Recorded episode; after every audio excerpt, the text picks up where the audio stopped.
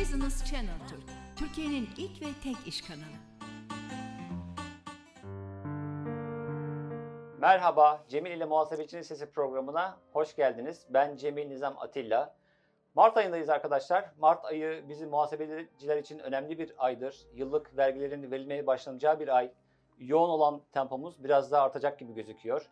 Ben tüm meslektaşlarıma kolaylıklar diliyorum. Ee, aynı zamanda tüm meslektaşlarımın muhasebeciler haftasını kutluyorum. Ee, zira bu ülkede muhasebecilik yapmak zor. Ee, bu ülkede muhasebeci olmak oldukça zor arkadaşlar. Ama bu ülkede e, başka bir şey olmak daha da zor. Bu ülkede kadın olmak zor. E, Ben öncelikle tüm kadınların Dünya Emekçi Kadınlar Günlerini kutluyorum. Biraz bu konuda da konuşmak istiyorum. Zira ülkemizde maalesef e, kadına şiddet hızını giderek arttırıyor. Ben bunu biraz da virüs gibi görüyorum. Virüs nasıl yayılarak şiddetini arttırıyorsa maalesef erkek şiddeti de yayılarak şiddetini artarak maalesef devam ediyor arkadaşlar e, bu ülkenin de toplumsal bir sorunudur. Bunu toplumsal olarak çözmemiz gerektiğini düşünüyorum. Son yıllarda biliyorsunuz e, kişisel gelişim konusunda bir e, furya var, e, çok popüler. Ama artık sanırım toplumsal gelişimi konuşmamız gerekiyor. Toplumsal olarak bu olayı eğilmemiz gerektiğini düşünüyorum. Çünkü dünya artık sanayi 4.0'dan sonra toplum 5.0 konuşuyor arkadaşlar. Evet yani dijitalleşme çağında toplumla birlikte elektronik sürecin birlikte gelişimini artık dünya konuşuyor. Evet dünya bunu konuşuyorken maalesef ülkemizde hala kadına şiddet konuşuluyor. Dolayısıyla bu toplumsal bir sorun, toplumsal olarak çözmemiz gereken bir sorun. Burada sivil toplum kuruluşlarına da çok önemli görevler düştüğünü düşünüyorum. Ayrıca devlete de burada görevler düşüyor. Ee, bir takım caydırıcı kanunların, e, kararların alınması ve hayata geçirilmesi gerekiyor. Aslında şanslıyız arkadaşlar. Neden şanslıyız? Çünkü kadına şiddet konusunda uluslararası bir sözleşme yapıldı. Bu sözleşmede İstanbul'da yapıldı. Ve İstanbul Sözleşmesi denildi buna. Bu aslında bizim bir şansımızdı. Ancak istediğiniz kadar en güzel kararları alın, kanunları alın, sözleşmelere imza atın ama hayata geçiremedikten sonra maalesef çok fazla bir anlam kazanamıyor arkadaşlar. Evet topluma önemli görevler düşüyor dedik, sivil toplum kuruluşlarına önemli görevler düşüyor dedik, devlete önemli görevler düşüyor dedik. Ancak bir de mesajım burada televizyon yapımcılığında olacak. Ee, Türk dizilerinde izliyoruz arkadaşlar. Ee, bir içki kadehinde bir içkiyi bile buzlu camlarla kapatıp sansürleme yoluna gidiyorlar. Ama kadına şiddette maalesef herhangi bir sansürleme yapılmıyor. Kadına olan şiddet son derece tüm çıplaklığıyla gözler önüne e, e, sürülebiliyor maalesef. Evet içki kötüdür ama kadına şiddet daha da kötüdür. Bu ülkenin içki sorunu yoktur ama bu ülkenin kadına şiddet sorunu vardır arkadaşlar. E, bu toplumsal sorunu iyi analiz etmeden, iyi teşhis etmeden tedaviden de herhangi bir sonuç alamayız diye düşünüyorum. Aslında bu sabah kadar konuşulacak bir konu. Belki ayrıca bir program yapmak lazım gelir ama e, dediğimiz gibi Mart ayındayız, vergi ayındayız. Muhasebeciler için önemli bir aydayız. Bugün de Mart ayına özel çok değerli bir konuğum var. Kendisi hem kişisel olarak çok sevdiğim, saydığım hem de yönetsel olarak başarılı bulduğum ve camia tarafından da kabul edilen, başarı bulunan ve sevilen bir kişidir kendisi geçmiş dönem başkanların kadar en az sevilir diyelim. Onları da buradan geçmiş dönem başkanlarımızla sevgi ve saygılarımızı iletelim. Evet bugünkü konuğumuz Mali Müşavirler Muhasebeciler Birliği Derneği Genel Başkanı Sayın Mahmut Şahin. Başkanım hoş geldiniz. Evet, hoş bulduk sevgili başkanım. Çok teşekkür Ee, ediyorum katıldığınız için. ben Ee, teşekkür Yoğun ederim. temponuz Evet. var biliyoruz başkanım. Ee, hem iş temponuz çok e, yoğun hem e, başkanlık olarak da yoğun bir takım şeyler yapıyorsunuz. Ee, çok teşekkür ediyoruz. Mart ayında sizi burada ağırlamak istedim. Kırmadınız, geldiniz. Benim için çok değerli bir konuksunuz. Çok teşekkür ediyoruz. Ee, başkanım konuşacağız ama e, önce bize biraz kendinizden ve derneğimiz hakkında bilgi verir misiniz? Ee, tabii ki sevgili başkanım. Ee, başkanım diyorum çünkü e, aynı şubedeyiz. Ee, Üsküdar şubemizin bir dönem ben e, yönetiminde başkan olarak görev aldım. Bir dönemde e, Cemil Nizam Atilla. E, o yüzden e, görev bitse de başkanlıklar bitmiyor. Başkanım demeye devam edeceğim Teşekkür ederim programda da. başkanım. Sağ olun. Ee, öncelikle davetiniz için e, size ve kanalınıza çok çok teşekkür ediyorum. Ee, evet bizler için önemli bir ay. Mart ayı maalesef yoğun geçen bir ay. Evet. Ee, ki bu pandeminin e, bizleri e, üzerinde yaratmış olduğu etkileriyle e, bu ay biraz daha zor geçecek olan bir aydayız. E, ben e, kendimi tanıtmadan önce siz açılışta da ifade ettiniz. Ben öncelikle geçtiğimiz hafta 1-7 Mart muhasebe haftamızı kutladık. Ee, ben bir kez de sizlerin aracılığıyla ülke ekonomisi üzerindeki haklı gururumuzla e, muhasebe haftamızı kutluyorum.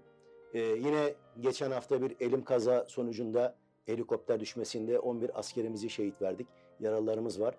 Ben e, şehitlerimize Allah'tan rahmet diliyorum. Yaralı askerlerimize de acil şifalar demek istiyorum. E, dün de 8 Mart Dünya Emekçi Kadınlar Günü'nü kutladık. E, ben öncelikle kadın meslektaşlarımızın ve dünyadaki tüm kadınlarımızın Emekçi Kadınlar Günü'nü kutluyorum. Kadına şiddetin olmadığı, e, bütün güzelliklerin onlar üzerine addedilmişken bütün kötülüklere onlar üzerine uygulanmasını lanetliyorum ve kınıyorum. E, barış içinde, sevgi içinde, mutluluk ve huzur içerisinde e, bir yıl geçirmelerini diliyorum. Evet sevgili başkanım, e, Mahmut Şahin 1968 doğumluyum. Üsküdar doğumluyum. Aslen Malatyalıyım. E, 1985 yılında mesleğe lise stajım zamanında bir muhasebe bürosunda çalışarak başladım. E, 35 yıldır bu mesleğin içerisindeyim. E, ölçmek, tartmak, biçmek, değerlendirmek, sınıflandırmak baktım ki o gün benim işim. E, dedim ki ya muhasebe benim artık mesleğim olmalı. E, ve eğitim, öğretim hayatım tamamladıktan sonra da işte 1994 yılında ruhsatımı aldım. Ve o gün bugündür de Üsküdar'da serbest olarak mesleki faaliyetimi sürdürmekteyim. E, ve bu süreç içerisinde e, 2000 yılı zannedersem başıydı. E, Mali Müşavirler Muhasebeciler Birliği Derneği ile tanıştım. Üsküdar şubemize üye oldum. E, süreç içerisinde 2007-2009 döneminde bir dönem şube sekreterliği, 2009-2011 döneminde bir dönem şube başkanlığı e, ve 2011 döneminden bugüne kadar da 3 dönem genel merkez genel sekreterliği ve şu anda da genel başkan olarak görevimi sürdürmekteyim. Ee, kısaca uzun zamandan beri hem mesleğin içerisinde hem meslek siyaseti içerisinde e, yer almaya çalışan bir arkadaşınız. Evet başkanım ama yani söylediğiniz yıllara bakıyorum, size Evet. bakıyorum. Yani e, yıllar sizi yıpratamamış başkanım. Yani bu Çok kadar teşekkür ederim. Sağ olun. e, yaptığınız görev de gerçekten e, takdire şayan. Ben şahsen zaten sizin hem kişilik olarak tanıyor ve seviyorum hem de Evet. yaptığınız işler önemli ve önemli işlere de imza Evet. atıyorsunuz başkanım. E, peki derneğimiz hakkında bizim artık bu derneğimiz zaten yarım asırlık bir çınar. E, bizim e, meslek odamızın kurulmasında öncülük etmiş, e, birçok değerli başkanlar çıkartmış. Bizim Evet. için bir okul da ayrıca dediğiniz gibi ben de Üsküdar Şube Başkanlığı'nı onur duyarak, gurur duyarak Evet. yapmıştım. Bize de çok şeyler kattı başkanım e, bu derneğimiz. E, bize biraz da Mali Müşavirler Muhasebeciler Birliği Derneği hakkında bilgi verir misiniz başkanım? Tabii ki sevgili başkan. E, Mali Müşavirler Muhasebeciler Birliği Derneği 1976 yılında kurulmuş. Ülke genelinde 27 şubesi, e, 10 bini aşkın üyesi bulunan e, bir akademik bir meslek örgütüyüz. E, şubelerimizin 15'i İstanbul'da, 12'si de Trakya bölgesinde, Anadolu'da ve Ege bölgesinde yer almaktadır. E, tabii e, özellikle 1989'da meslek yasamızın yasallaşma sürecinde ve o dönem e, odalarımızın ve TÜRMOB'un oluşumunda öncü ve önderlik etmiş olan e, bir e, derneğiz. E, o dönemler baktığımızda e, şubemizin sayısı e, ben çok net bilmiyorum ama tabii ki geçmiş dönemde genel başkanlık yapan e, abilerimizle görüştüğümüzde işte 80'e yakın bir şubesi olduğundan bahsediliyor. Bu da şu anlama geliyor. Derneğimiz e, meslek yasamızın yasallaşma süresinden sonra odaların oluşumunda tabii ki Türkiye genelindeki yaygın bir şube anlayışıyla e, o dönemin e, odalarının yöneticileri derneğimizin başkan ve yöneticilerinden kurulmuş. Ve o günden bugüne baktığımızda da süre gelen süreç içerisinde e, İstanbul, Ankara, İzmir odamız, büyük odalarımız başta olmak ve hatta TÜRMOP yönetim kadroları başta olmak e, üzere e, şu anki yöneticilerimizin neredeyse birçoğu da e, gene bizim derneğimizin üyesi, onların yetiştirmiş olduğu, derneğimizin yetiştirmiş olduğu başkan ve yöneticilerden oluşuyor. Evet e, doğru bir ifade kullandınız soruyu sorarken. Derneğimiz akademik yapısıyla e, evet meslek siyasetine e, yönetici yetiştiren Evet. bir akademi görevi de görüyor. E, Bir okuldu bizim için. ya Hakan tabii ki bir yani. okul ve bakıldığı zaman genel yapısına e, meslek siyaseti, siyaseti üzerinde e, odaların oluşumu, TÜRMOB'un oluşumu süreci hakikaten dikkat edildiğinde, e, gözlemlendiğinde e, siyaset içerisinde mesleğin oluşumunda, mesleki sorunlarının e, masaya yatırılmasında, çözümlenmesinde veya çözüm önerilerinin oluşmasında e, geçen bu süreç içerisinde 45 yıllık bir süreçten bahsediyorum. Bu süreç içerisinde derneğimiz büyük bir e, önem kazanmıştır. E, bilmem anlatabildim mi? Yeterli mi? Kesinlikle E, başkanım. yoksa derneğimizi anlatmak istersek şubelerimizle beraber e, tam bir program yapmamız Evet, gerektiğini evet, düşünüyorum. evet, evet. Ee, tabii ma- amacımız, e, tabii biz bu derneğin içinden geldiğimiz için biz detaylı Evet. biliyoruz ama biz ana hatlarıyla e, izleyicilerimize de derneğimizin yapısını, Evet. e, bizim için önemini, göz bebeğimiz olduğunu ve onu daha da ileriye götürmemiz gerektiğini e, burada bir kez daha vurgulamak istedik. Teşekkür ederim başkanım. E, gerçekten üye sayısında ciddi artış olmuş. Evet. E, halen rağbet görüyor olması da Var çok tabii ki. önemli. Odalarımızın yanında aynı zamanda mesleğe ayrı bir kulvardan da destek vermesi açısından da ben çok önemsiyorum. Zaten Türkiye'de sivil toplum örgütleri son derece zayıf başkanım. Buna katılım da zayıf. Akademik örgüt çok daha zayıf. Zaten Kesinlikle. var olan sivil toplum kuruluşları daha çoğu e, işte hemşeri dernekleri veya bir takım din dernekler onlar da elbette olmalı. Ama akademik olarak e, meslek kuruluşları son derece az. Biz de bu az olan e, örgütlerden, derneklerden biriyiz. Malum ekonominin prensibi az olan şey değerlidir başkanım. Çok teşekkür ederim Evet. verdiğiniz bilgiler için. Başkanım tabii mali müşavirlik deyince e, sorunlar, e, geçmişten gelen sorunlarımız var, mevcut sorunlarımız var. Önümüzde hangi sorunlar yaşanacak onları da bilmiyoruz. E, tabii sorunlarımız devam ederken bir de buna pandemi süreci etkilendi Evet. başkanım. Bu pandemi sürecinde neler yaşandı? Buradan da biraz bize bilgi verebilir misiniz? Ee, tabii meslek zor ee, sevgili başkan. Ee, son bir yıldır pandemi süreciyle gerek ülke gerekse meslek olarak zor bir süreçten geçtik. Ee, bu süreç içerisinde hayata bakışımız, yaşam biçimimiz, çalışma şeklimiz, ee, sosyal yaşantımız, ee, bireysel ilişkilerimiz her şey değişime uğradı. Ee, evet çok zorlandık bu sürece adapte olabilmek için. Ee, baktığımızda da e, meslek durdu mu? Durmadı. Ülke ekonomisine katkı sunmaya, ülke, ülke ekonomisinin çarklarının dönmesi için e, mücadeleye hiç ara vermeden e, çalışma gayreti içerisinde oldu meslektaşlarımız. E, hatta hafta sonu kısıtlamalarından muaf tutularak birçok e, meslek, sektör işte e, cumartesi pazarın evinde dinlenerek e, geçirmeye çalıştıysa da bizler cumartesi pazar da ofislerimize gitmek zorunda kaldık.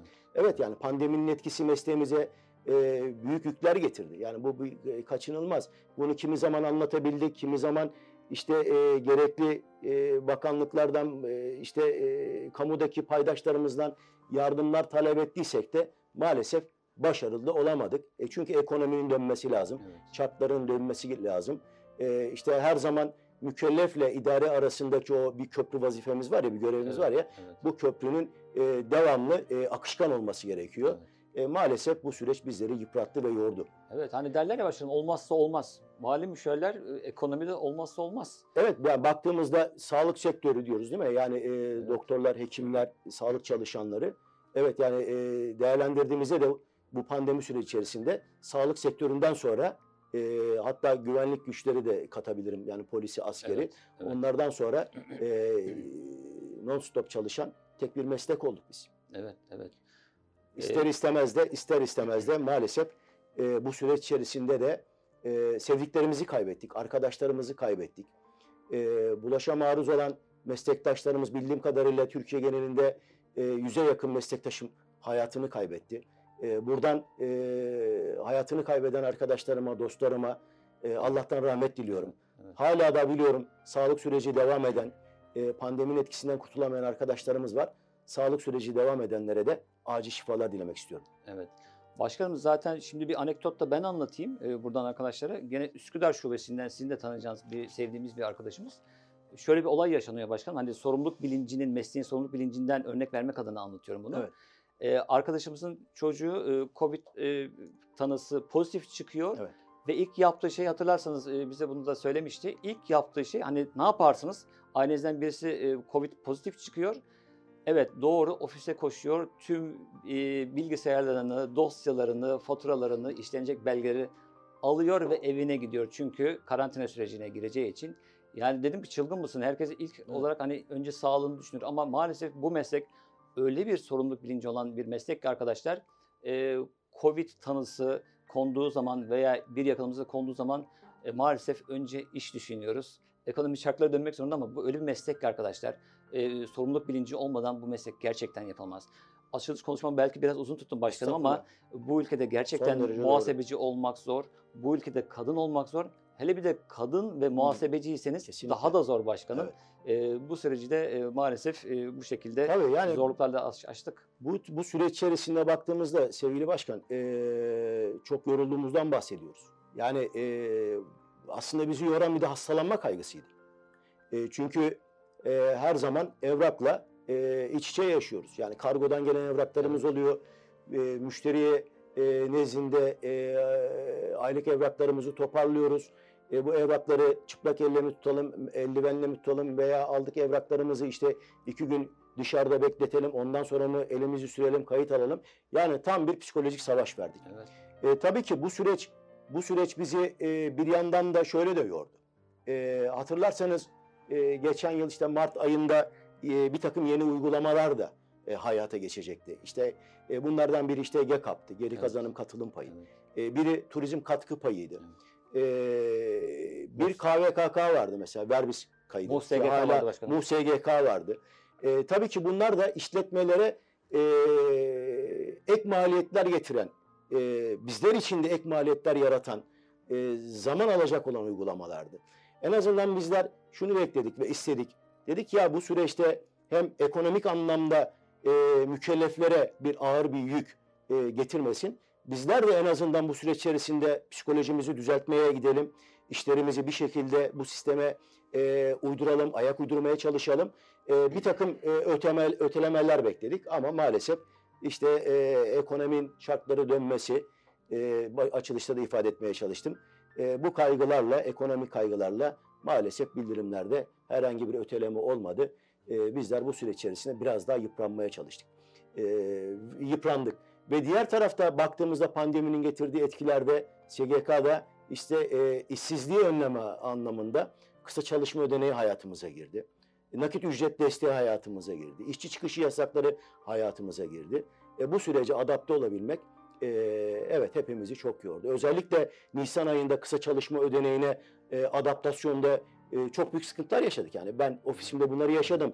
Mesleği bir fiil icra eden arkadaşınızım. Ben biliyorum ki siz de bir fiil icra Aynen, ediyorsunuz. aynen. E, ortak sorunlarımızdı bunlar. Evet başkanım. Sevgili başkan. Evet, evet. Bir de başkanım bu pandemi sürecinde hani dediğiniz gibi e, sokağa çıkma yasağı ilan edildi. Evet. E, ilk etapta da ben şunu da hatırlıyorum. E, beyanla, beyannamelerin ertelenmeyeceği e, Evet. bize söylenmişti biliyorsunuz. E, neden e, ertelenmeyeceği söylendi? Çünkü e, Şubat ayının beyanlarını biz Mart ayında verecektik. Şubat ayında e, herhangi bir e, pandemi yok denildi. Evet. O yüzden bir süre biz bunun mücadelesini ciddi bir şekilde verdik. Sonra dediğiniz gibi başkanım sokağa çıkma yasakları geldi. Evet. 65 yaş üstü e, sokağa çıkma yasağı geldi. Ama ilk etapta tabii biz muaf tutulmamıştık. Daha sonra 65 yaş üstündeki büyük meslektaşlarımız ofislerine gitmelerinde Abilerimiz, e, sorun evet. yaşadı. Evet. Yani hem denildi ki evet siz beyanla beyannamenizi vereceksiniz hem de sokağa çıkamazsınız. Böyle bir kısa bir sürede ikilemde kaldık. E, ancak bu meslek camiası bunu da aştı. Ben şurada hala acabadayım, ikilemdeyim başkanım aslında. Yani e, sokağa çıkma yasağından muaf tutulmamız bir avantaj mıdır, dezavantaj mıdır? Bunu hala da düşünüyorum, bilmiyorum. Dediğiniz gibi biz bu kağıtlara temas halinde kaldık başkanım. Evet yani rahat bir e, mes yani rahat e, yapılabilir bir mesleğimiz olsaydı tabii ki evde kalmak hepimizin işine gelirdi. Evet. evet. E, ama maalesef e, işte o e, ülke olan ülkeye olan sevda, ekonomiye olan bakış açımız, ekonominin e, bizler için ne kadar önemli olduğu evet. e, maalesef bizleri evlerimize oturtturmadı. evet. E, 65 yaşındaki biliyorum yani ilçelerimizde, şubelerimizde gelen yazışmalar, talepler e, ya 65 yaşındayım ama ofiste işte yıllık gelir vergisi beyannamemi vermem için gitmem lazım çıkabilir miyim? Evet. E, maalesef bu tür sorularla hep karşılaştık. Evet. Ya ben e, işte kanun koyucular, e, bürokratlar e, maalesef işte bir şeyi yazarken, çizerken e, kafasındaki geçenleri e, ya tam akset, e, anlatamıyorlar, aktaramıyorlar Evet. veya gerekli altyapı çalışmasını yapmadan oturdukları yerde yazıyorlar, çiziyorlar. Bu şekilde uygulanırsa biz bu işi kotarız gözüyle bakıyorlar ama e, son derece yanlış uygulamalardı. E, odalarımız ve TÜRMOP bu konuda hemen e, sağ olsunlar devreye girdiler yöneticilerimiz. E, 65 yaş üstü meslektaşlarımızın e, sorunlarını dile getirdiler. İşte sokağa çıkma kısıtlamasından da muaf tutulmaları konusunda da gerekli adımları da o dönemde attılar. Evet. E, tabii ki baktığımızda mesleğe nasıl e, olumlu veya olumsuz etkileri oldu veya işte mesleğimizin var olan pandemi önceki sorunlarıyla pandemi sonrasındaki sorunları arasında e, herhangi bir değişim oldu mu? Ben olaya şöyle bakıyorum. Ben 35 yıldır bu mesleği icra eden bir arkadaşınım. Bu 35 yıllık süreç içerisinde pandemi öncesinde de bizim bir takım haklı taleplerimiz vardı. 11 Mart 2020 pandemi sonrasında da biraz daha üzerine koyaraktan Evet. farklı farklı sorunlarımızla Evet. mesleğimizi icra etmeye çalışıyoruz. O yüzden ben, ben pandemi öncesini farklı veya pandemi sonrasını farklı bir şekilde değerlendirmiyorum kendi kafamda. Şimdi e, hani açılışta da ifade ettik ya dedik yani ülke için e, biz e, ekonominin çarklarının dönmesi için mücadele verirken sağlık sektöründen sonra en çok çalışan meslek grupları içerisinde Kesinlikle. yer alırken e, gece gündüz demeden hafta, hafta sonu kısıtlamalarından muaf tutularak çalışmamızı sürdürdüğümüzü ifade ederken de tabii ki bir takım da beklentilerimizle veya pandemi öncesindeki beklentilerimizin en azından bu nebde bu, bu dönemde bize bir nebze e, bir e, artı olaraktan gelmesini beklerken e, maalesef bu söylemlerimiz, eylemlerimiz her şey gene havada kaldı. Baktığımızda ne vardı? İşte diyoruz ki tek e, sevdası ülke olan bizlerin e, bu kadar da kayıplar vermesine rağmen yani pandemi sürecindeki kaybettiğimiz meslektaşlarımızı değerlendirdiğimizde dönüp baktığımızda ülke ekonomisine yön veren mükellefle idare arasında hep bir köprü bağı olan bizlerin sorunları maalesef öncesinde de ve sonrasında devam etti. Devam etti. evet. Dedik ki az evvel de ifade etmeye çalıştım. En azından yeni uygulamalar belli bir süre ötelensin. GEKAP, KVKK, işte turizm katkı payı biraz nefes alalım, sürece adapte olalım. E, son derece insani bir talepti. Ama maalesef uygulama başladı. MUH SGK o dönemdeki. Diğer tarafta baktığımızda e, yıllardır e, savunduğumuz, üzerimize yük olan %18 katma değer vergisinin ki birçok sektörde bu pandemi süreci hatta öncesinde de başlamıştı mobilya sektörü gibi e, ki ondan sonraki süreçte de e, birçok sektörde de işte katma değer vergisi oranları e, biliyorsunuz aşağı indirildi. E, dedik ki yani üzerimize büyük bir yük e, hak edemediğimiz, tahsil etmediğim, e, tahsil etmediğimiz ücretin katma değer vergisi yükü altında eziliyoruz. Bizi bu yükten bir kurtarın. Ee, ve biz bu talebimizi yıllardır dile getiriyoruz, yıllardır savunuyoruz. Ki örneğin de gördük. Ee, işte baktığınızda sağlık sektöründe uzun bir zamandır yüzde sekize indirildi katma değer.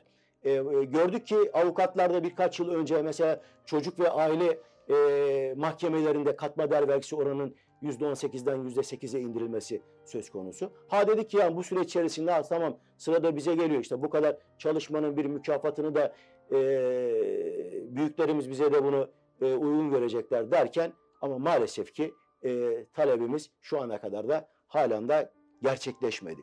Diğer tarafta baktığımızda e, KDV'ye bağlı gene bizim mesleki anlamda siz de yaşıyorsunuz, ben de yaşıyorum. Birçok arkadaşımız, e, şubelerimizden biliyorum Anadolu'nun e, her köşesindeki e, serbest çalışan arkadaşlarımın en büyük sorunu gelir vergisi KDV çelişkimiz.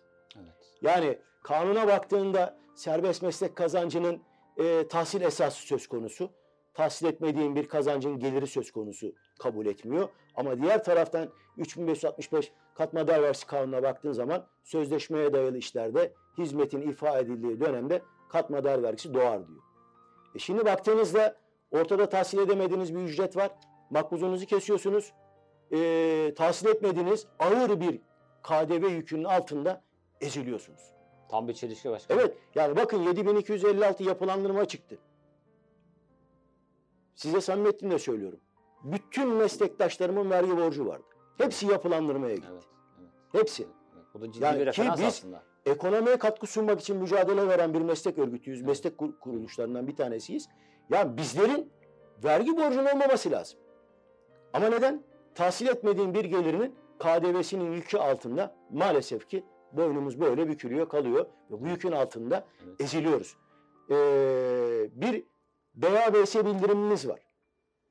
Yıllardan beri ben savunuyorum. Yanlış anlama ya. BABS bildiriminin e, doğru bir uygulama olduğunu en azından e, bürolara, e, çalışma ortamlarına bir e, disipline ettiğine inanıyorum. Bir kontrol Çünkü mekanizması tabii ki gibi. kontrol amacıyla e, en azından e, müşterilerimizin cari hesaplarının e, doğru işlediğini artık kanaat getiriyorum. Ee, ama son 10 yıldır, son 10 yıldır e-uygulamalarının yaygınlaşmasıyla e-fatura, e-SM, serbest meslek makbuzu, e-arşiv faturanın artık tamamıyla hayatımıza girmiş olması e, sürecinde artık BA-BS formlarının önemini de yitirdiğine inanıyorum. Yani. E çünkü fatura kesiliyor artık sistemden tak mailimize geliyor. Yani faturanın artık geldisi gittisi sorunu olmuyor. Takibini yapabiliyoruz ve sistemden faturayı çekip çek edebiliyoruz. E, şimdi yeni uygulamada 1 Temmuz'dan itibaren işte e, e-fatura ve e-arşiv e, fatura kullanıcılarının veya faturalarının e, BABS'de bildirilmeyeceği ama kağıt ortamında düzenlenen faturaların da BABS'ye tabi olduğuna e, Uygulaması durum başlayacak. uygulaması başlayacak. Evet. E bunu da son derece hatalı buluyorum. Yani. Neden? E çünkü bir firmadan iki tane belge alışınız var. 5000 lira e-fatura veya e-arşiv fatura, e-arşiv fatura, bir tane de 1000 lira kağıt fatura var. E BABS'de 5000 lira göstermeyeceksin, 1000 liralık faturayı BA'da göster. Ne anlamı var bunun? Evet, anlamı. Yani o zaman bütün be- belgelerimizin e, e-uygulamalar kapsamına bir an önce geçmesi ve BABS uygulamasından da özellikle idareye hiçbir maddi gelir e, kaynak yaratmayan bir uygulama. Evet. E, hatalı verilmesi, eksik verilmesi durumunda da mükellefler e, nezdinde baktığımızda anormal derecede ağır cezalarla Evet, karşı evet, karşıyayız. maalesef. Veya geç gelen faturalara e, faturalarımız olduğu zaman mükellefe ya bak bu döneme bunun muhakkak düzeltmesini yapmamız gerekiyor. Yapmazsak işte şu kadar e, bir e, ceza ile karşı karşıya kalacağız e, dediğimizde ya yok yapmayalım devlet e, kamu tespit ederse düzeltmelerimizi o zaman yaparız deyip geçiştirilen aslında bir uygulama. Evet. Yani buradan buradan ben BABS artık önemini yitirmiştir. E-uygulamalar sürecinde kağıt fatura uygulamaları dahil kaldırılması gerektiğini düşünüyorum. Evet. Başkanım burada gene araya gireceğim. Ee, aslında buradaki cezalar firmalara, bizim defterlerini tuttuğumuz müşterilerime Kesin- kesiliyor aslında. Tabii ki. Ve burada biz oda olarak, sivil toplum kuruluşları olarak, dernek olarak yalnız kalıyoruz. Burada bizim e, diğer e, işverenlerin diğer paydaşları olan, bağlı oldukları diğer odalar, meslek odalarından da bu, burada bize değil aslında kendi paydaşlarına e, destek e, vermeleri gerekiyor diye düşünüyorum. Biz Evet. burada gene yalnız bırakıyoruz. Sevgili. Başkan, Diğer e, meslek odalarının da bize destek vermesi lazım. Son derece doğru, son derece doğru bir noktaya değindiniz sevgili başkan. Ee, zaten e, bütün yeni çıkan uygulamaları biz üzerimize alıyoruz. Evet. Bütün yeni çıkan. Evet. Yani bunu gelir idaresi de evet. Yani e, bir yapılandırma çıktığı zaman hemen zaten TÜRMOV'a e, meslek odalarına hemen yazılar. İşte bu konuda işte e, meslek mensuplarımızı uyaralım. İşte e, yapılandırmaya e, talebin e, artış oranını yükseltelim. E, işte teşekkür ederiz. Bir de bir mesajda bizleri bu işin içerisine itiyor. Ama biz bunu meslek odalarında görmüyoruz. Evet. Baktığında Yok. İstanbul Ticaret Odası değil mi? Yani çok büyük bir kuruluş. Yani eee, binlerce binlerce eee, üyesi söz konusu. Ama baktığın zaman meslek odaları bünyesinde yapılandırma ile ilgili vergi mükelleflerine verilen herhangi bir bildirim, herhangi bir eğitim var mı? Yok. Evet. Maalesef bu bizim eee, eee, ülke olarak büyük bir eksiğimiz diye düşünüyorum. Evet. Başkanım e, siz de söylediniz zaten hani bizim geçmişten gelen bir takım sorunlarımız e, ve iş yükümüz son derece ağır zaten. Biz istedik ki en azından pandemi sürecini biraz azalsın ama e, başkanım bir Nasrettin Hoca'nın fıkrası var biliyorsunuz hani e, on fil hikayesi. Biraz Evet. bu iş buna e, benzedi. E, bırakın bizim pandemi sürecinde iş yükümüzün hafifletilmesini. Az önce de bahsettiğiniz gibi GKAP Turizm katkı payı, Evet. MUH SGK, elektronik serbest meslek makbusu Haziran Evet. ayında geçti Evet. gibi yani ilave yükler de bindi maalesef. Evet, Pandemi maalesef. sürecinde yüklerimizin azaltılmasını talep ederken bir yandan bir yandan da ilave yükler Evet. bindi. Başkanım bir de geçici vergi olayımız var. Evet. En azından bundan bir vazgeçelim. Evet. Bundan da biraz bahseder misiniz? Evet şimdi ona geliyordum sevgili başkanım. Ee, şimdi son dönem geçicinin kaldırılmasını ee, hakkın hakikaten yerinde olduğunu inanıyorum. Kalkması gerektiğine inanıyorum. Ya şimdi düşünün yazılıyor, çiziliyor, hep eleştiriyoruz. Ya diyoruz ki işte 17 Şubat'ta ee, son gün geçici vergi beyanını vereceksin. 17 Şubat'ta da tahakkuk eden vergisini veya işte eklentilerini ödeyeceksin. Ama bakıyorsun Şubat ayı zaten 28-29 çekiyor 4 yılda bir değil mi? Yani baktığında yani 10-11 günlük bir süre sonra da 1 Mart'tan itibaren de yıllık gelir vergisi beyanı vermeye başlayacaksın.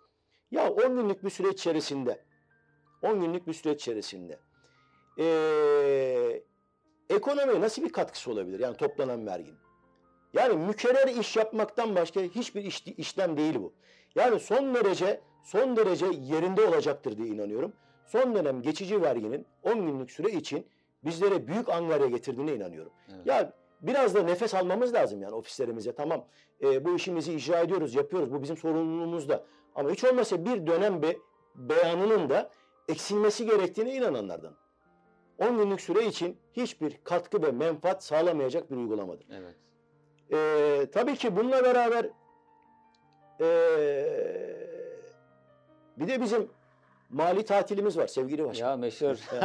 Yani Abi ee, güldüm başkanım yani söylediğinizi bile güldüm. Ya yani. 1 Temmuz 21 Temmuz'da ee, siz tatil yapabiliyor musunuz? Ya başkanım Evet. şaka Ya yapıyorsunuz. özellikle bu e, 2020'de inanın kesinlikle ve kesinlikle e, ofisimden ve işime gidip gelmekten başka hiçbir yere gitmedim. Mümkün yani değil. Üsküdar'dayım. E, işte bir, bu bir yıl içerisinde zannetsem üç kere iki telle büyük bir firmam var. E, onlara işte e, gidip geldim. Onun haricinde e, tatili özledik. İnsan yüzü Evet, göremiyoruz. Evet. Ve kaldı ki pandemi öncesinde de süreç böyleydi. Ya uygulanabilir bir mali Ha tatil. bravo istiyorum. başkanım ya. Uygulanabilir. Şimdi aynısını diyecektim. Yani bu kadar angaryaların, bu kadar iş yükün arasında ezilen, e, ailesine, kendisine zaman ayıramayan bir meslek örgütü bunu hak ediyor diye düşünüyorum. Ama e, 1 Temmuz, 21 Temmuz arası mali tatildir. Hadi e, gidin tatilinizi yapın demek de bu iş olmuyor sevgili başkan. İdarenin de gerek gelir dairesinin gerek SGK'nın da Temmuz ayı içerisinde beyan ve bildirim almaması gerekiyor. Yani sadece incelemelerin o dönemde işte mali tatil bitiminden sonra başlaması veya tebligatların e, süreç sonunda başlaması yetmiyor. Evet. Yani Evet. o dönemde e, şimdi düşünün bir 21 Temmuz'da tatil yapacaksın. E, geleceksin ayın 26'sına kadar da KDV'yi muhtasarı yapacaksın. SGK'nı yapacaksın. evet. BABS'ye çalışacaksın. hiçbir anlamı yok Ya uygulanabilir olması lazım. hiçbir Yani sadece tatil yapın, yaptım demekle de olmuyor. Evet, evet. E, TÜRMOP Genel Kurulu'nda süreçte Allah rahmet eylesin Kemal Unakıtan Maliye Bakanımızdı. Kürsüye çıktı. E, dedi ki e, danışmanlarıma dedi haber saldım. Bana dünyada mali tatilin uygulanabilirliği ile ilgili bir örnek getirin. Çünkü talep vardı. Yani Evet. ge- geliyordu bakanlığa. E, ama dedi çok acı. Dünyanın hiçbir yerinde mali tatil uygulaması diye bir uygulama söz konusu değil. Ama Kemal abinizden size kıyak dedi. 1 Evet. Temmuz, 21 Temmuz dedi. Sizlere mali tatil ilan ediyorum dedi. Evet. Başkan inan salonda yer yerinden oynadı. Of, of. Ama biz anladık ki Temmuz ayında beyan vermeyeceğiz. Takip eden ayda birleştirerek iki dönem, Evet, iki dönem evet. beyan vereceğiz. Evet. Derken ama tabii ki kanun çıktı, uygulamalar, tedbirler yayınlanmaya başlayınca anladık ki 1-21 Temmuz arasında gene ofisinde oturmak, çalışmak, beyan ve bildirimleri vermek zorundasın. Evet, evet. Yani bu da bizim tabii ki haklı hatta insani taleplerimizden bir tanesidir. Sevgili başkanım, eee tabii hani bir sordum bin ah işittim olayı var ya. yani eee, o akışta devam ediyoruz. Evet. Eee, bir de mesela COSGAP kredisi var değil mi? Yani Evet. eee, müşterilerimizin kredileriyle eee COSGAP kredileriyle işte bu sisteme girilmesi, e, müşterimiz adına işte e, bildirimlerde bulunma, yapma e, veya KOBİ mi değil mi önce onun araştırmasını yapmak. Evet. E, bakıyoruz müşterilerimizin bütün KOBİ kredilerin çalışmasında bizler öncülük yapıyoruz. Evet. Değil mi? Çalışıyoruz. Evet, evet. E, hatta krediyi aldığı zaman da o, sanki kendi cebimize girmiş gibi de seviniyoruz. Evet, Böyle evet, evet. arkadaşlarımız da var biliyorum. Ama baktığın zaman ya KOBİ'nin işini yapan bizleriz. Bizler KOBİ kredi, kredisi veya işte kredi garanti fonu, KGF kredilerinin hiçbirinden faydalanamıyoruz. Ve bizlerin de hakkı olduğuna inanıyoruz. Değerli başkan. Uygulama çok basit. Ya NACA kodumuzu, NACA kodumuzu KOSGEB'e işlenmesi gerekiyor. Evet. Ve bu taleplerimiz odalarımız tarafından yapıldı biliyorum. Evet. TÜRMOP tarafından da yapıldı. Evet. Hatta eee, çalışma programlarının içerisinde de var. Ama maalesef yetmiyor. Yani bi- birileri bizi bir şekilde göz ardı yapıyor veya eee, bizleri unutuyor diye düşünüyorum. Eee, bir diğer eee, haklı taleplerimiz ve eee, sorunlarımızın başında da SGK ile ilgili eee iş göremezlik raporu bildirimi. Son derece gereksiz olduğunu düşünüyorum sevgili başkanım. Çünkü artık sağlık sektörü hakikaten e, sistem oturdu. Teknolojik altyapıları çok çok iyi. E, muayeneye gidiyorsun, bir istirahat aldığın zaman e, doktor zaten sisteme giriyor. Evet. Bugün mesela eşim rahatsız, hastaneye gitmiş.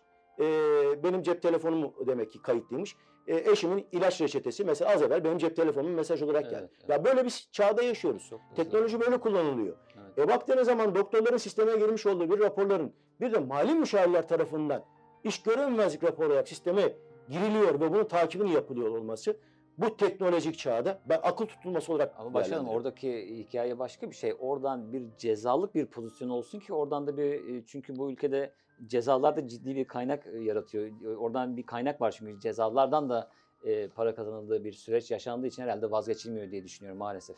Ya Maalesef başkanım e, yani e, her şeyi cezalarla bağlamak evet, lazım. evet, yani insanları e, ya bu biraz o zaman e, ama insanlar hata yapsınlar da kırmızı ışıkta geçsin de ben ona tak cezasını Ama evet keseyim. maalesef Ama yani niyetten kurtulmak bunun- lazım başkanım. Bu bir eğitim meselesi ya. Evet.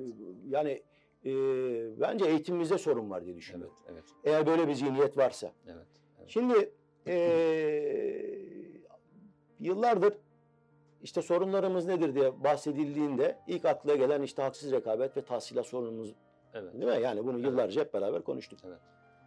Eee, bir kere ücret tarifemizin günün yaşam koşullarına göre 120 bin kişilik camiamızı temsil eden başta odalarımız tarafından hazırlanıp TÜRMOP tarafından da yayınlanması gerektiğine inanıyorum. Yani 120 bin kişilik bir örgüt bir kere yok sayılmamalı. Şimdi bugünkü ücret tarifemize baktığımızda %9 oranında bir artış oldu. Değil mi? Asgari ücret %21 arttı. Genel giderlerimize baktığımız zaman ben ofisimde hesabımı yaptım. %40 ile %45 arasında genel giderlerin katılım paylarında artış var. E, asgari ücretin 21, gider katılımlarımızın %40 arttığı bir dönemde %9 zamla ben nasıl yaşamımı sürdürebilirim ya? E, demin de saydık zaten bir kere e, tahsil edemediğimiz bir verginin yükü altında e- eziliyoruz. E, iki büklüm kalıyoruz. Ve ben e, ücret tarifemizde bize %9'u öngören zihniyeti kınıyorum sevgili başkanım. Evet. Ve e, 120 bin kişilik bir camia yok sayılmadan bizim ücret tarifemizin günün koşullarına göre odalarımız tarafından belirlenip TÜRMOP tarafından da yayınlanması gerektiğini Evet. düşünüyorum. Diğer tarafta haksız rekabetle ilgili başta TÜRMOP Genel Başkanıma teşekkür etmek istiyorum. TÜRMOP Yönetim Kurulu'ma teşekkür etmek istiyorum. Ee, mesleki sorumluluk sözleşmemizin e, yapılan anlaşmayla işte 15 Şubat'tan sonra GİP aracılık sözleşmemizdeki e, aracılık ve sorumluluk sözleşmemizde entegrasyonu sağlandı. Tabii e, işte 7-8 sene önce işte e, e-birlik sözleşmemiz gündeme geldiğinde e, evet çok doğru haksız rekabeti bitirecek bir e, adımdı ama sahip çıkıldı mı? Maalesef meslektaşlarımız tarafından sahip çıkılmadı. Hatta sisteme girilmemesi konusunda da bazı meslektaşlarımız da e, ayak dirediler. Yani anlam da veremedim. Neden yani sisteme girmiyor, girmek istemiyor? Haksız rekabeti bitirecek, haksız rekabeti bitirecek. Tek uygulama bu. Ben buna inanıyorum kalben. Çünkü sözleşme yapmamak haksız rekabettir. Sözleşmeyi eksik, eksik yapmak da haksız rekabettir. Ücreti tahsil etmemek de farklı bir haksız rekabettir. 15 Şubat'tan sonraki yapılan sözleşmelerimizde GİP'le entegrasyonu sağlandı. Sorun yok. Bundan sonra sistem takır takır işleyecek ve herkes sözleşme şartlarına riayet edecek ve eee, ücretini de alma çabası içerisinde olacak.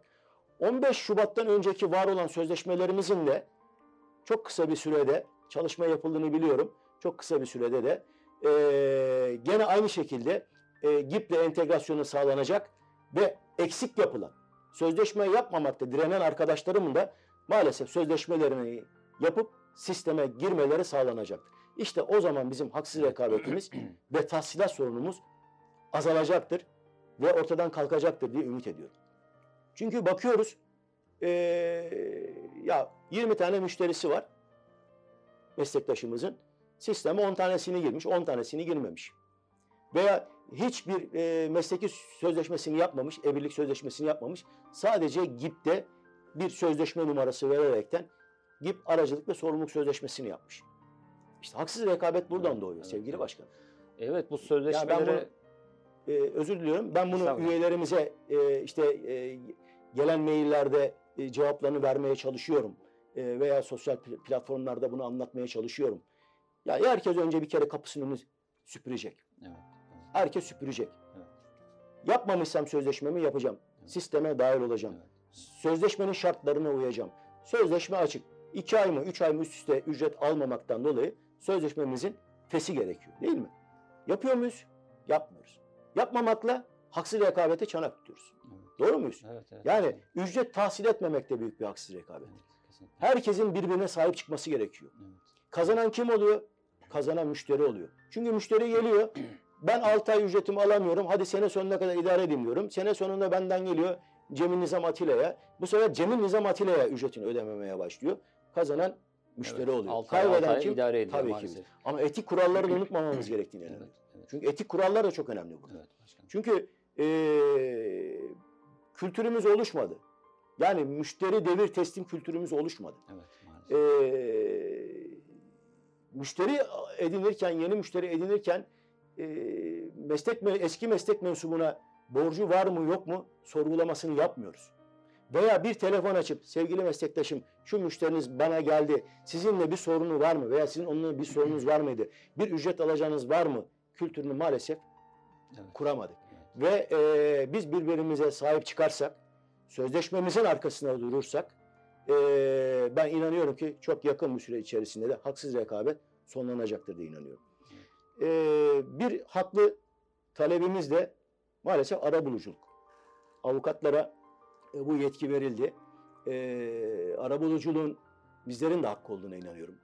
E, çünkü bizler de e, daha lise çağından başlıyoruz, üniversiteyi bitirene kadar ve ticaret hukukunu, vergi hukukunu okuyoruz. Yani bizler de ticaret ve vergi hukukunda bir avukatlar kadar deneyimliyiz. Ee, ve arabuluculuğun da bizler için de önemli olduğunu inanıyorum.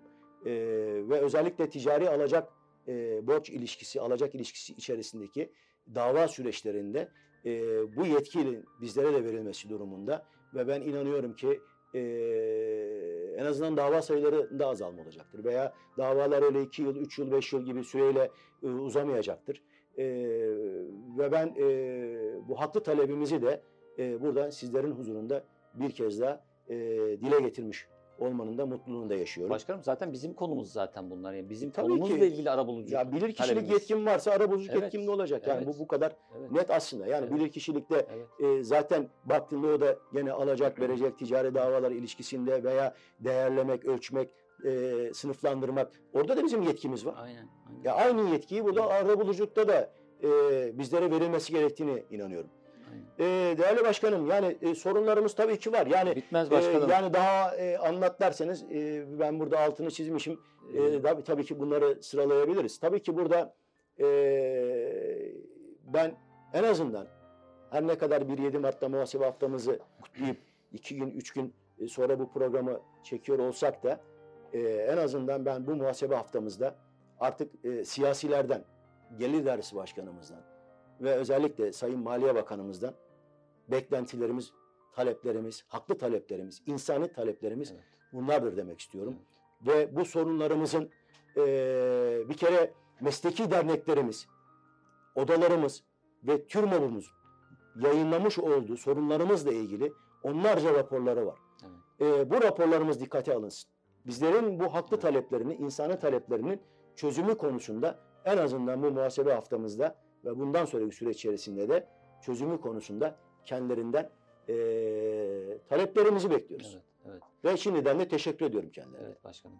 Başkanım son olarak e, dediğiniz gibi sabaha kadar konuşsak konuşuyoruz. Son olarak hep e, e-uygulamalar, dijital süreç diyoruz ya. Evet. E, son olarak da buradan birkaç e, kelimeyle ben sizin görüşlerinizi almak istiyorum. Bu bir tehdit midir, bu bir fırsat mıdır e, bizim meslektaşlarımız için? E, nedir başkan? Bu süreci bir değerlendirir misiniz? Ne yapmalı Mali Müşavirler? Bir öneriniz var mı bu dijitalleşme sürecinde? Sevgili başkanım aslında açılışta ifade ettiğiniz Endüstri 4.0, Endüstri 5.0'ın konuşulduğu bir dönemdeyiz artık. Yani bunlar kaçınılmaz. Ee, evet dijitalleşme, e-uygulamalar fırsat mı, tehdit mi diye bakarsak ee, ben şöyle bakmak istiyorum. Teknoloji aslında bizde e, işte elle defter tutuyorduk. Daha sonradan ne yaptık? İşte e, muhasebe programları, yazılımlarıyla beraber değil mi? Yani bilgisayarlı bir muhasebe e, ortamına taşındık. E, BDP ile yani beyanname düzenleme programıyla da e, hayatımıza artık yoğun bir şekilde girmeye başladı. E, süreç içerisinde işte elle defter tutmayı bıraktık. İşte e, yazılım programları sayesinde muhasebemizi bilgisayar sistemine taşıdık. E, daha sonrasında baktığımızda işte e, e-fatura hayatımıza girdi. E, E-arşiv fatura hayatımıza girdi. E-defter hayatımıza girdi. E-serbest meslek makbuzu, e-müstahsil makbuzu derken e, e, e, böyle devam etti. E, diğer tarafta baktığımızda birçok e, ka- kamu kurum kuruluşları başta olmak üzere e, mesela geçen hafta Gelir İdare e, şey e, İstanbul Vergi Dairesi Başkanımızı ziyaret ettim. Evet. E, muhasebe haftası hem de vergi haftası etkinlikleri sebebiyle e, mesela vergi dairesi başkanıma hayran kaldım. Yani e, çünkü elektronik süreci o 5-10 dakikalık ziyaret içerisinde geçmişten ve bugün günümüze kadar çok iyi bir şekilde analiz etti. Ve bundan sonraki bu sürecin de varlığının artarak devam edeceğini, artık bu işe ayak uyduranların bu mesleği yapacağını, uyduramayanların da maalesef yapamayacağı konusunda net tavrını da ortaya koydu. Kendisine katılıyorum. Evet, mesela baktığımızda şirket kuruluşları değil mi? İTO nezdinde, Mersis'le beraber, e, Mersis'e girmeden şirket kuruluşu yapabiliyor musunuz?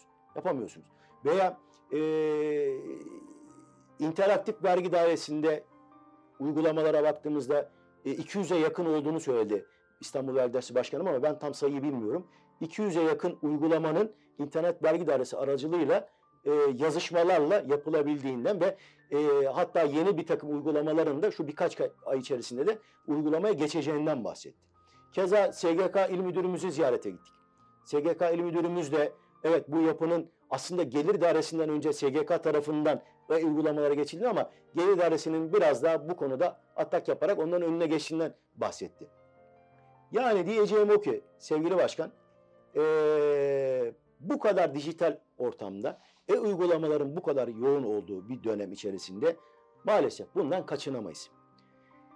Teknolojinin hakim olduğu bu dönem aslında bizler için bir fırsat. Ama eee, sizin bir sunumunuz vardı.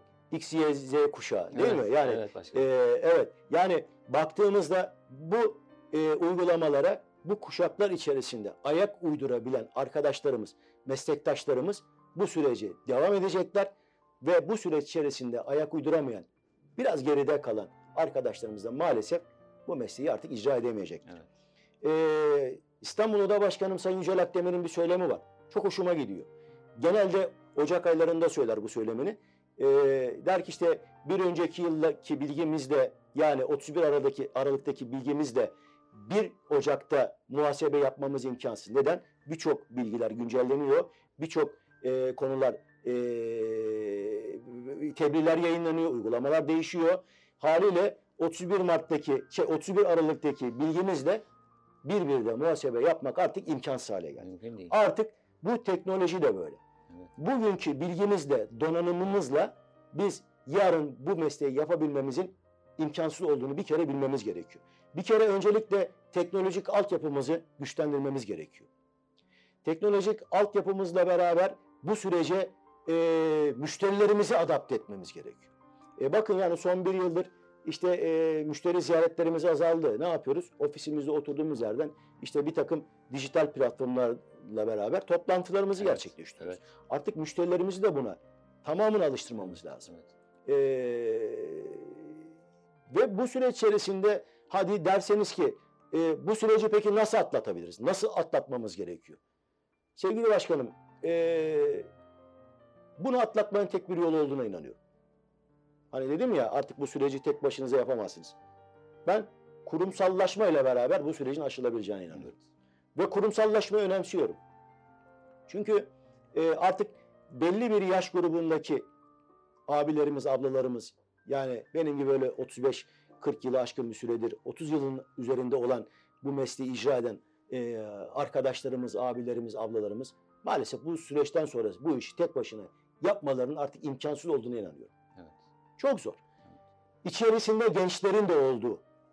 Çünkü gençler teknolojiyi daha iyi kullanıyorlar. Yani iki tane kızım var. Yani benden çok çok iyi e, teknolojik bilgiye sahipler. E, kimi zaman ben takıldığımda e, ya bu formülasyon neydi ben bunu karıştırdım dediğim anda hemen kızım hemen devreye giriyor. Bütün formülleri yeniden dizayn edebiliyor. Ama ben de başaramıyorum bunu. Evet. Ben var olan bir sistem üzerinden devam edebiliyorum. E demek ki gençlerin de içerisinde yer aldığı e, bir kurumsallaş kurumsal yapın içerisinde hayatımızı sürdürmemiz gerektiğini inanıyorum. Evet. Ve bunun önemi gittikçe de artacak. E, ben bir e, ziyarette bulunmuştum. E, bir plaza içerisinde. E, on malum şar arkadaşım bir araya gelmiş. E, güçlerini birleştirmişler. E, uzmanlık alanlarını masaya yatırmışlar. Müşterilerini masaya yatırmışlar. Ve kurumsal bir çatı oluşturmuşlar. Ya bir kere girdiğin zaman içeriye, içerideki çalışma ortamı sana ayrı bir keyif veriyor. Ayrı bir mutluluk veriyor. Yani burada yapılan işin hizmet kalitesinin ne kadar önemli olduğunu orada gözlemleyebiliyorsun. Diğer tarafta baktığın zaman bir arkadaşım gelir vergisi, bir arkadaşım kurumlar vergisi, bir arkadaşım SGK üzerinde uzmanlık alanlarına göre gelen sorulara. Cevap ürettiklerini, Evet. yazışmalarını bunun üzerine gerçekleştirdiklerinden bahsediyor. İşte birkaç arkadaşımla muhasebe bölümünde eee alt kadro dediğimiz arkadaşlarımızın başında muhasebeyi bir şekilde bir fil icra etmeye çalışıyor. Eee, ben hayran kaldım. Dedim ki hiç pişmanlık duydunuz mu peki 10 kişi bir araya gelmekten? Anladığım kadarıyla duymamışlar. Hatta şu konuda da eee, ortak bir karara varmışlar. Çünkü bu bahsettiğim arkadaşlarım da işte 20, 25, 30 yıl üzerinde mesleğin içerisinde var olan arkadaşlarım. Eee, gençken hayal edemedi, e, hayalimizde kalan veya gerçekleştiremediğimiz hayallerimizi bu süreç içerisinde gerçekleştirmeye başladıklarından duydukları mutluluğu dile getirdiler. Evet. Evet. Ne güzel. Anlatabiliyor muyum? Evet. Yani bu e, dijitalleşme fırsat mı tehdit mi diye baktığımızda evet bundan sonraki süreçte bizim iş yükümüz daha da artarak devam edecektir. Bunu aşmanın tek yolunun da artık bundan sonraki süreçte kurumsallaşmadan geçtiğine inanıyorum. Evet. Evet. Bilmem yeterli mi? Yeterli başkanım. Ee, çok güzel mesajlar verdiniz. Evet. Başkanım öncelikle katılımlarınız için çok çok teşekkür ediyorum. Evet. Bu e, kısa bir e, süre var bizim beyanları vermemiz için. Biliyorum ki sizin büro işiniz de çok Evet. e, zor. E, başkanlık şapkasıyla da birçok toplantılara katılıyorsunuz, yetişiyorsunuz. O yüzden ben de sizi özellikle Mart ayında burada ağırlamak istedim. Evet. Teşekkür En ederim. azından aynı lisanı konuştuk başkanım. Evet. Derdiniz bizim derdimiz, bizim derdimiz sizin derdiniz. Ee, ortak bir paydamız var. Ee, aynı lisanı konuştuğumuz için e, çok keyif aldığım bir program Teşekkür oldu bu. Çok çok teşekkür ediyorum katılımınızdan. E, çok büyük onur duydum başkanım. Evet, e, başkanımızın e, mesajları son derece netti. E, bir takım destek talepleri vardı. Hem diğer meslek odalarından e, bize de destek, daha doğrusu kendi paydaşlarına destek vermelerini rica etti. E, kamudan bir takım destekleri vardı. Kamuyla ilgili e, görüşmelerini de başkan çok sıkı tutuyor. E, onu da ayrıca e, takdir ediyorum. Takdire şayan bir e, süreç. Gelir Dersi Başkanlığı'yla, SGK'yla ilişkileri sıkı tutmamız lazım. Çünkü biz onlarla da paydaşız. E, evet, e, başkan birçok konuda e, bize bilgi verdi. Mesajları son derece önemliydi. E, evet birçok yerden destek istedi ama en önemli destek bizim meslektaşlar arası yapacağımız destektir arkadaşlar. Yani bugün haksız rekabetten e, bahsediyorsak ve bunun için herhangi bir sözleşmede bile bir e, direnç gösteriyorsak bunu anlamak mümkün değil arkadaşlar. Confucius'un çok önemli ve güzel bir sözü var. Karanlıktan şikayet ediyorsan bir mumda sen yak der. Yani hem e, haksız rekabetten şikayet edeceksiniz hem de sözleşmeleri imzalamaktan e, e, ayak direteceksiniz. Yani bu bunu anlamak mümkün değil. İmzalamamakla ne kazanıyorsunuz? Bunu bir analiz edin. İmzalayınca ne kazanıyorsunuz? Bunu bir daha düşünün derim arkadaşlar. Evet başkanım tekrar çok çok teşekkür Evet. ediyorum. Çok keyifli bir programdı. Mesajlarınız son derece netti. Bu yoğun tempoda bize vakit ayırdığınız için Evet. çok çok teşekkür ediyorum. Evet bir Cemil İli Muhasebeciliğin Sesi programı burada sona eriyor. Bir sonraki programda görüşmek üzere. Hoşçakalın.